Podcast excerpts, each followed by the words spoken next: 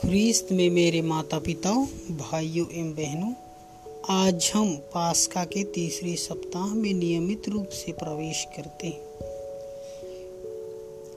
जहाँ पवित्र कैथोलिक कलिसिया हमें बार बार ईश्वर में पक्का विश्वास रखने के लिए याद दिलाती रहती है, ईश्वर के रहस्यमय रूपों में हमारे बीच उपस्थित एवं उसकी पूर्ण योजना के बारे में विचार विमर्श कराती है। एक ही बार में सब कुछ समझ पाना बहुत कठिन होता है। हम सभी जानते हैं और यह कहावत ज़रूर सुने होंगे। बूंद बूंद से घड़ा भरता है।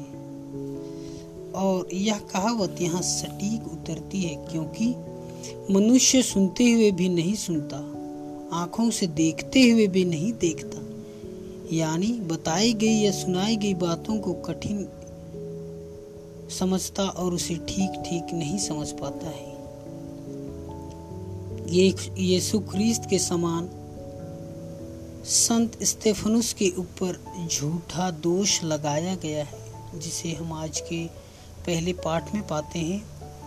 मगर उसके विश्वास की अडिगता से वहाँ उपस्थित फरीसी तथा याजक वर्ग ने स्टेफनुस के मुखमंडल को स्वर्ग दूतों के मुखमंडल जैसा देखा। यह सब पुनर्जीवित प्रभु में विश्वास का फल था, जो सर्वोत्तम गवाही देता था। ईश्वर में विश्वास के कारण ही वह अपना लहू बहाकर साक्षी बना। आज के सुसमाचार में हमने सोचा कि लोग यीशु को ढूंढ रहे थे, लेकिन यीशु उनके मन तथा भावनाओं को परख चुके थे। वे उनसे कहते हैं कि तुम चमत्कार देखने के कारण नहीं खोजते हो, लेकिन इसलिए कि तुम रोटियाँ खाकर तृप्त हो। कभी कभी हमारी दशा भी ऐसी ही हो जाती है। जब कहीं भोजन परोसा जाता है तो खूब डट के भरपेट खाते हैं। खाना खाने से हमारी क्षणिक भूख मिट जाती है, परंतु पुनः खाने की इच्छा होती है। आज यीशु उस भोजन के बारे में बता रहे हैं जो कभी हजम नहीं होता। वह तो अनंत जीवन तक बना रहता है।